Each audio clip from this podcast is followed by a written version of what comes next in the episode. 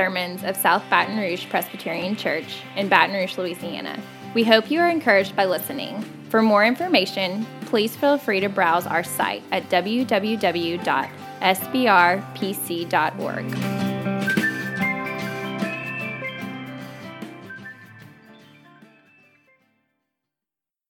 Last week we were in Mark chapter 14 and we were talking about the story of Jesus with his disciples in the Garden of Gethsemane before he's betrayed and arrested. And this morning we're going to come to Mark chapter 16, and here we find Mark's account of Jesus' resurrection. And so I'm going to go ahead and read our passage for us, and then I'll pray for us, and then we'll begin reflecting on this story of Jesus' resurrection. So Let's give our attention to God's holy word. Mark chapter 16, beginning in verse 1. When the Sabbath was past, Mary Magdalene, Mary the mother of James, and Salome bought spices so that they might go and anoint him. And very early on the first day of the week, when the sun had risen, they went to the tomb. And they were saying to one another, Who will roll away the stone for us before the entrance of the tomb? And looking up, they saw that the stone had been rolled back. It was very large. And entering the tomb, they saw a young man sitting on the right side, dressed in a white robe, and they were alarmed. And he said to them, Do not be alarmed. You seek Jesus of Nazareth, who was crucified. He has risen. He is not here. See the place where they laid him. But go Tell his disciples and Peter that he is going before you to Galilee. There you will see him, just as he told you. And they went out and fled from the tomb, for trembling and astonishment had seized them. And they said nothing to anyone, for they were afraid. The grass withers and the flowers fade, but the word of our God stands forever. So let's go before him and ask for his help this morning. Father, we come before you this morning and ask that you would pour out your Spirit upon us, that we would hear your words to us, for we know that we don't need to hear the words of a man, we need to hear the voice of the living God. We need to encounter and meet our risen Savior, Jesus Christ, this morning. So, Father, would you pour out your Spirit upon us, that these words would be proclaimed to us, and that these words would challenge us, and that these words would comfort us because of the work and the person of Jesus Christ, in whose name we do pray. Amen.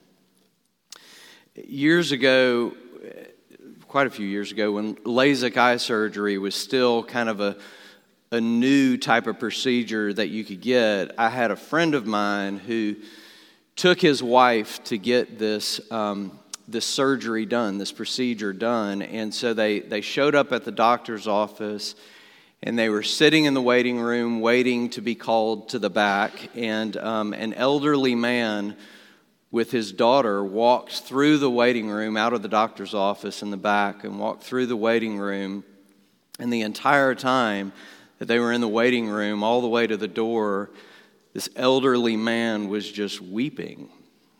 And which was a little disconcerting when you're up next for eye surgery. Um, but uh, so when they got to the back, they asked the doctor about it. They asked him what had happened. And the doctor told them that this was the fourth time this man's daughter had brought him in to have this eye surgery to correct his eyesight.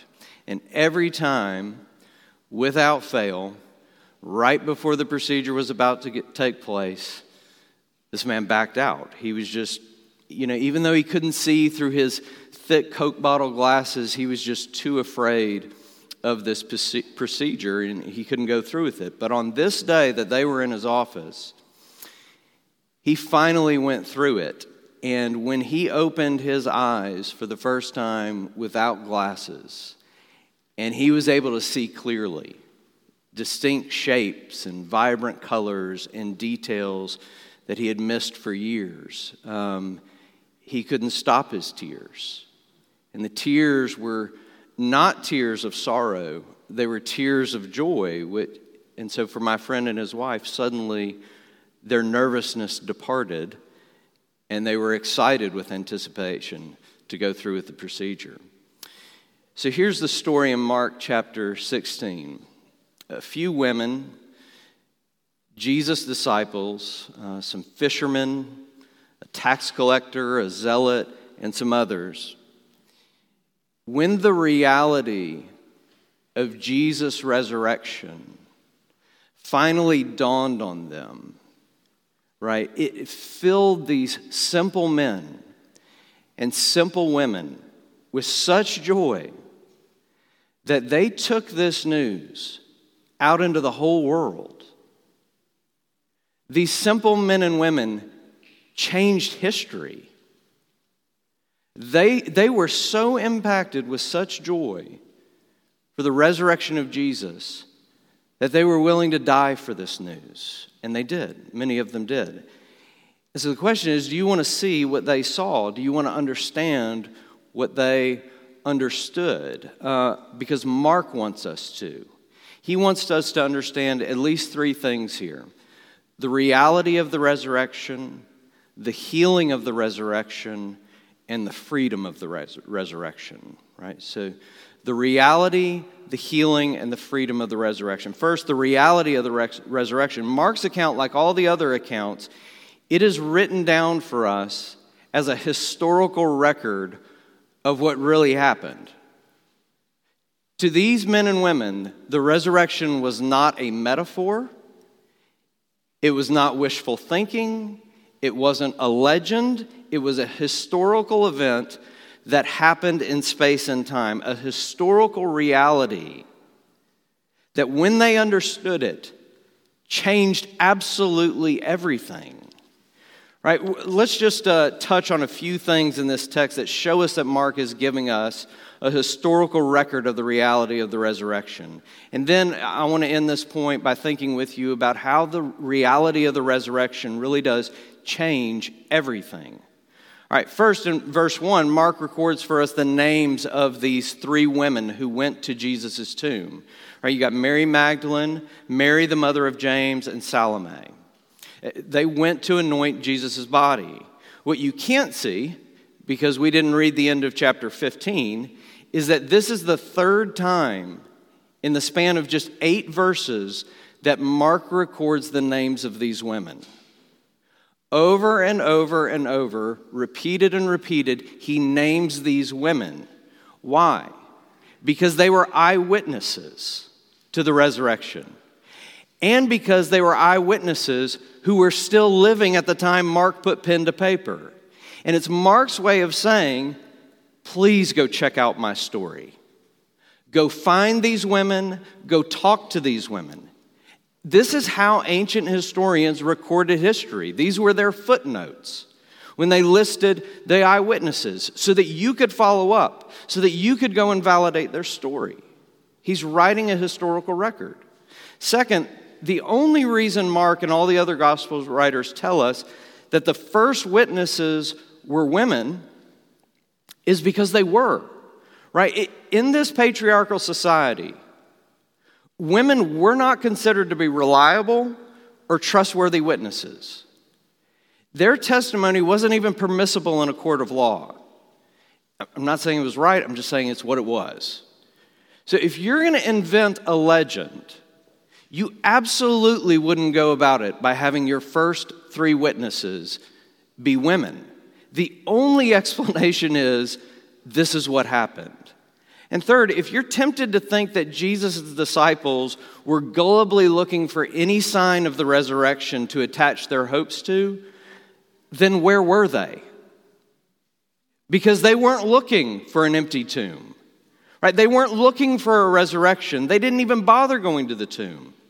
And in John's account of the resurrection, when Jesus did appear to his disciples in bodily form, they still didn't believe it. And he had to eat fish in front of them so that they would know it wasn't a figment of their imagination. The only people who went to this tomb were these women. and they didn't go to encounter a risen Jesus, they went to anoint a dead body. Just, we're just touching on a few of the arguments that show that Mark and the other gospel writers understood that what they were writing was history. And there are plenty of other authors who can go into all kinds of details about other evidences. But what I want you to think about is how the reality of the resurrection changes everything. Right? This small group of first century simple men and women were so convinced of the reality of the resurrection, they were so full of joy at this news that they became the leaders of a movement that took this news out into the whole world. So convinced were they of the reality of the resurrection that they all willingly died for this message, except for maybe John, who wrote the book of Revelation. But he was exiled to live out the remainder of his years alone on the Isle of Patmos, where he died. They all suffered for this news. They saw and understood that the reality of the resurrection changes everything. Jordan Peterson is a popular psychology professor and author. I know some of you are familiar with some of his work. I'm not all that familiar with him, sorry to say. Um, but he's made famous, I think, because of his ability to engage in discussions of philosophy and morality and ethics and politics and worldviews in a way that's um, very logical, in a way that's very accessible. Um, but he's not a Christian. Um, not a Christian. And, and I haven't listened to him much, but in a recent po- podcast, he had a conversation with this guy named Jonathan Pageau. And to give you a little context, they were talking about how the objective world, the objective world, truth, ultimate reality, the metaphysical, and the narrative world, which is the physical world of space and time, concrete, tangible. How the objective world and the narrative world sometimes touch, is what they were saying.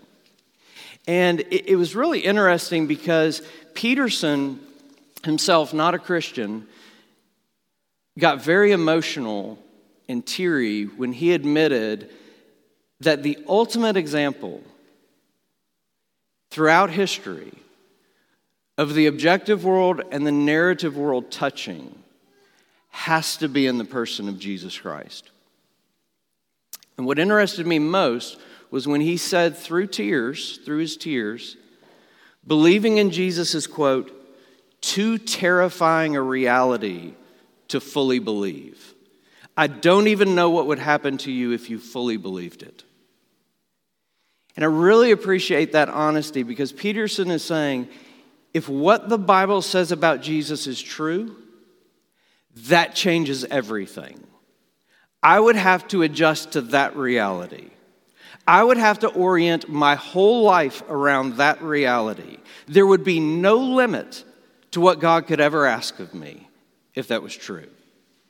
You understand what he's saying? This is what he's saying. He's saying it is not the evidence for Jesus' death and resurrection that troubles him, it is the consequences of that. The reality of the resurrection changes everything. Now, admittedly, I'm going to pull up short of saying everything I want to right here, but you know what Peterson said in the end? He said, What makes it hardest for him to believe in Christianity is Christians. Quote, Christians aren't sufficiently transformed, he says, for me to believe that they believe in God. It reminded me uh, of a quote by G.K. Chesterton when he said, The strongest argument against Christianity is Christians. I really appreciate Peterson's honesty and his critique there. Because we're being intellectually dishonest. If we say we believe Jesus came into the world, died, and rose from the dead, and it does very little to change our lives. When the reality of the resurrection should be changing everything about our lives the way we talk to and about each other, what we value in this life, how we respond to those around us who are hurting, how we respond to being hurt, the way we spend our money, the way we do our work, the way we raise our children, the way we use our bodies and sexuality, everything should change. On and on. It changes everything. Real quick, since we've been studying Revelation recently in first century Christians, um, there's a small group of powerless followers of Jesus who were hated and persecuted and rejected and killed by Rome for believing in Jesus. So, how was it that Christianity eventually spread throughout the Roman Empire and conquered the world's greatest superpower of that time? They were so convinced of the reality of the resurrection that it changed everything about their lives. And they remained faithful to Jesus when they were covered in tar and put on stakes and lit on fire, when they were sewn into animal skins and tossed to the wild beasts, when holes were drilled into their heads and molten lead was poured in. And they kept loving their enemies through this. And they kept practicing mercy to the poor and the hurting, and they kept telling the news of a resurrected Savior. And they refused to compromise with idolatry and all the sexual licentiousness that went along with it. And Rome saw a people sufficiently transformed by their belief in a resurrected Jesus, and it drew them in. The reality of the resurrection changes everything. All right, second, let's talk about the healing of the resurrection. So here's what I want to do in this point. I want us to take a step further in and talk about how the reality of the resurrection affects us personally. So these women, they went to anoint Jesus' body, but when they got there, the stone that was covering the entrance to the tomb was gone. And entering into the tomb, we're in verse 5 now, quote, they saw a young man sitting on the right side, dressed in a white robe. So an angel greeted them. And the angel told them that Jesus wasn't there, that Jesus had risen. And then in verse 7, the angel said this But go, tell his disciples and Peter that he is going before you in Galilee. All right, and Peter. Why did Jesus want to make sure Peter got the message? So last week we were in Mark chapter 14 in the evening of Jesus' betrayal and arrest. And if you know that story, you remember how all of Jesus' friends fell asleep on him in his darkest hour. You remember how they scattered like sheep when their shepherd was struck. You remember how Mark made sure his readers knew that everyone fled from Jesus. They all failed, and that's true. But Mark also made sure in that passage that we read last week that we heard Peter say to Jesus, even though they all fall away, I will not. And Mark made sure we heard Jesus too. That Jesus told Peter, Truly I tell you this very night, before the rooster crows twice, you will deny me three times. Here, here's what I want to say they all failed. But let's be honest. Peter blew it way bigger than anybody else did. I mean, three times before the rooster crowed, Peter denied even knowing Jesus. Right? The last time we're told, Peter began to call down curses on himself. And he swore to them, I don't know this man you're talking about. He made a promise in front of the physical face of Jesus, and he blew it. And the last time Peter is mentioned in Mark's gospel before this passage, this is all it says. And he broke down and wept. He had a lot of guilt and a lot of shame to deal with. So it's not that hard to imagine, then, is it, why Jesus might have singled Peter out? Because if the message had simply been, go tell his disciples to meet me in Galilee, don't you think Peter might have said, y'all go ahead. He can't possibly mean me. But Jesus singled Peter out Jesus wants you, Peter, to meet him in Galilee. Yes, Peter, you failed me completely, but you are completely forgiven. Listen, I, have never, um, I've never read Victor Hugo's book, Les Miserables. Um, it's huge. I'm, I'm never going to read it because they make a lot of movies about it. So, um, and I do have this theory that you know, if you've seen this movie Les Mis, depending on which version you like the most, that says something about you. I'm going to write a paper about it one day. For me, Jean Valjean, the main character, he is Liam Neeson. He's the only one. Uh, but anyway, Russell Crowe, come on. Um, released from prison, you know the story. Valjean is recently released from prison, and a priest invites him to stay in his home. But during the, during the night, Valjean gets up, and he gets up so that he can steal all of the priest's silver in the house. And the priest catches him in the act, and Valjean is violent with him and knocks him out, and he flees into the night. Um, and the next day, the police catch up with Valjean, and they, they bring him back to the priest. But instead of condemning him, the priest tells these policemen to release him. And in an act of grace, the priest gives Jean Valjean the silver candlesticks he missed the night before. And then the priest says this to him Jean Valjean, my brother, you no longer belong to evil. With this silver, I've bought your soul. I've ransomed you from fear and hatred, and now I give you back to God. And Jean Valjean is shocked and amazed. But that act of grace, this is the whole story. So you don't need to read the book, I'm telling you the whole story. This is the whole story. That act of grace healed Jean Valjean. I mean, because the whole rest of the story is about how this hardened, bitter, violent man's life is healed and transformed by that grace, and how he becomes a man of grace and kindness and compassion and mercy and love. The priest wasn't great. Here's what I need you hear the priest wasn't gracious to Jean Valjean because he repented. The priest's grace made it possible for Jean Valjean to repent. Before Peter even had a chance to repent, Jesus was showing Peter grace and love that made it possible for him to repent. Peter, I love you. Peter, I want you to be with me. Peter, my death and my resurrection was for you. I've ransomed you from fear and hatred and given you back to God. Sam Allberry, um, I was reading this book that he has on the resurrection, and I love this quote. He says, By dying and rising for us, Jesus has closed the deal. God has signed for it, and his signature is the resurrection. The resurrection is God's signature. He's saying it is his receipt that every debt of yours has been paid in full. Peter fell asleep on Jesus. He fled from Jesus. He denied even knowing Jesus.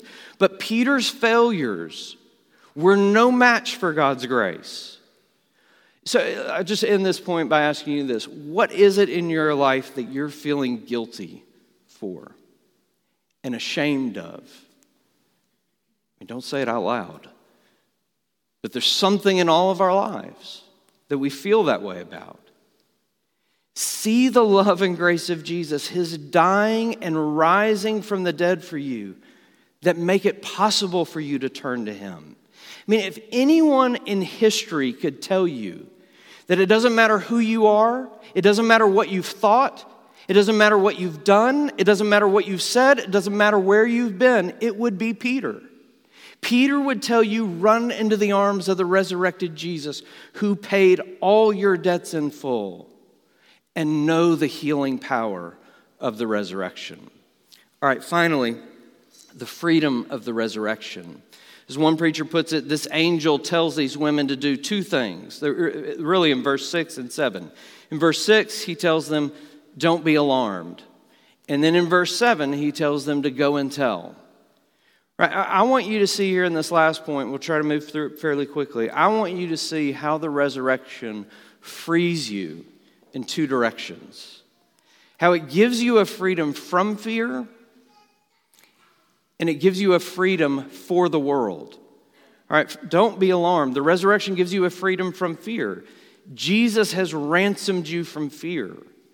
I love the honesty of Jordan Peterson, who recognized that he's terrified to believe in Jesus because it changes everything. But, but here's the thing When by God's grace, your eyes are open to see the objective world and the narrative world touch for you personally, when that abstract philosophical language becomes real to you, you find glorious, joyous freedom. Objective and narrative worlds touching. It sounds very abstract. It's different words, but the Bible actually says the same exact thing. Because in the opening of his gospel, the writer John tells us that the Word became flesh and dwelt among us.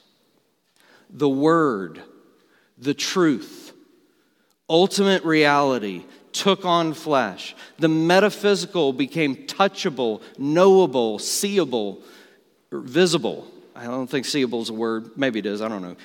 God Himself came down. And not only did He become touchable, the Gospels tell us that He became vulnerable, that He became hateable, rejectable, bruisable, killable. And when you see He did that for you, nothing can stay the same. Everything must change, but not because you're afraid or terrified but because you are so full of joy, because you know that you are loved and forgiven and delighted in and welcomed in Jesus.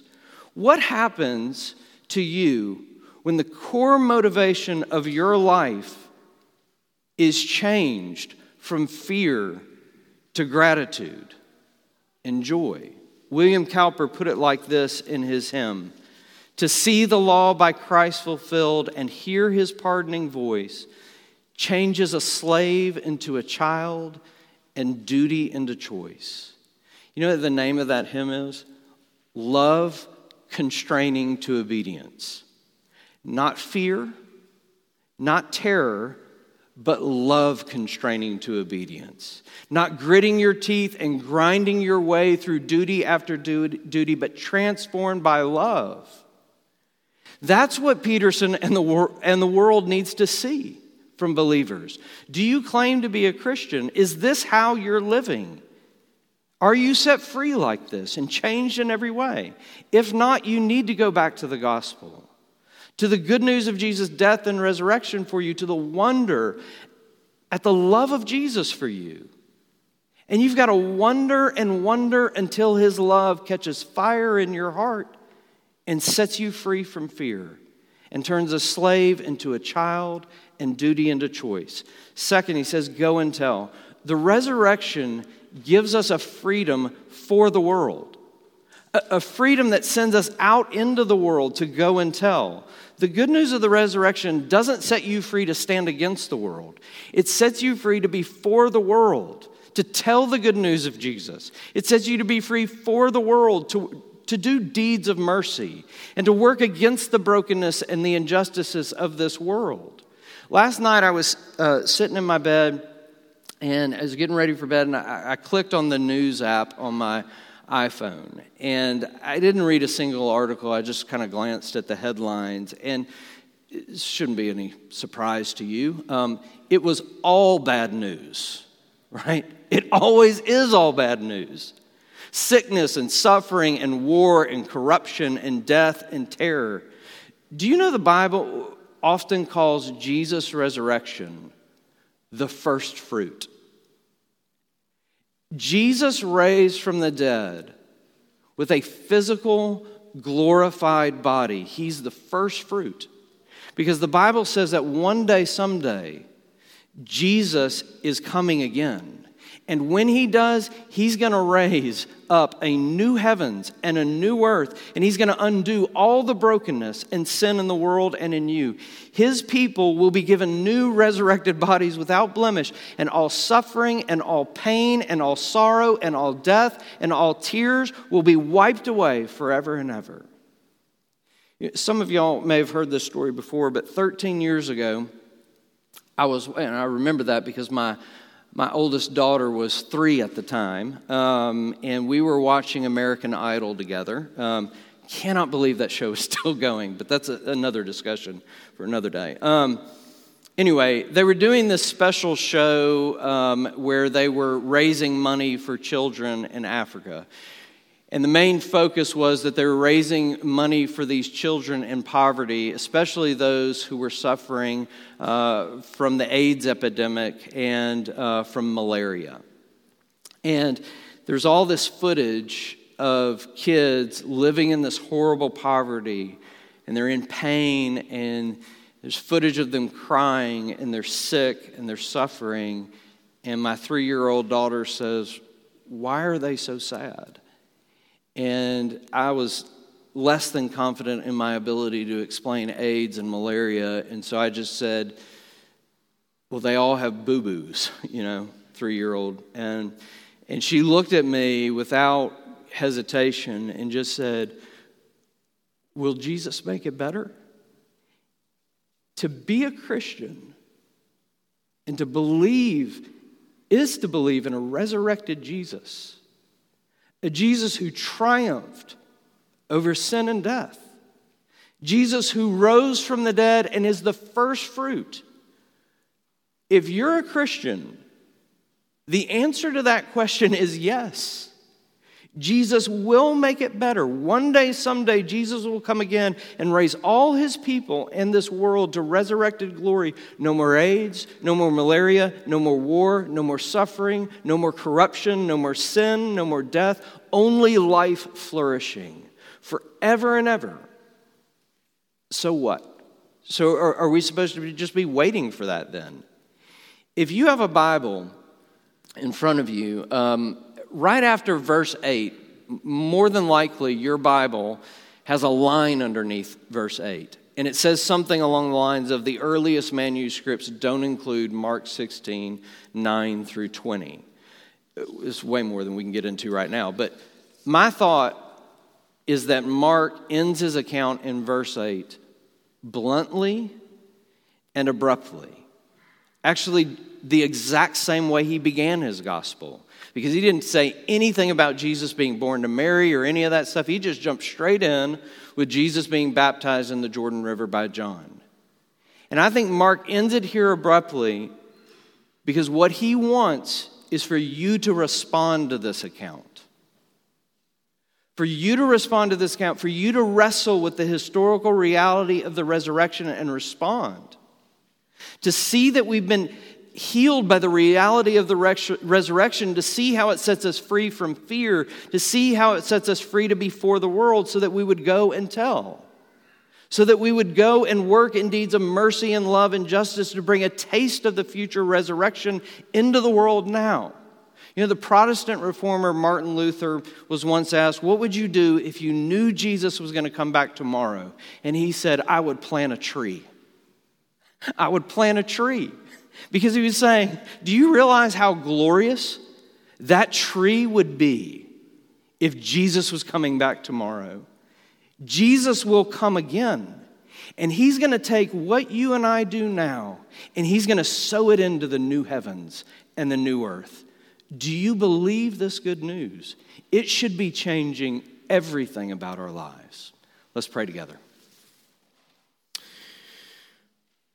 Our gracious Heavenly Father, we thank you for this day to gather together to worship you, to come before you and rehearse and remember the story of Jesus' resurrection from the dead. And to wonder, Lord, to wonder that God Himself took on flesh for us, that ultimate reality, took on flesh and became touchable, but also killable. And he did it for us. And he rose from the dead that we might know the power of the healing of his resurrection, in order that we would know that we have been set free, set free from fear and set free that we might live for the world by telling the good news of Jesus, by working to bring into, into being now a taste of that future resurrection when all sin and all unrighteousness and all injustice and oppression are put down forever and ever. Father, would you do this in us and through us by your Spirit, we pray. For we ask these things in the matchless name of Jesus. Thank you for listening to this audio sermon of South Baton Rouge Presbyterian Church. Please feel free to pass it along to others who might be encouraged by this message.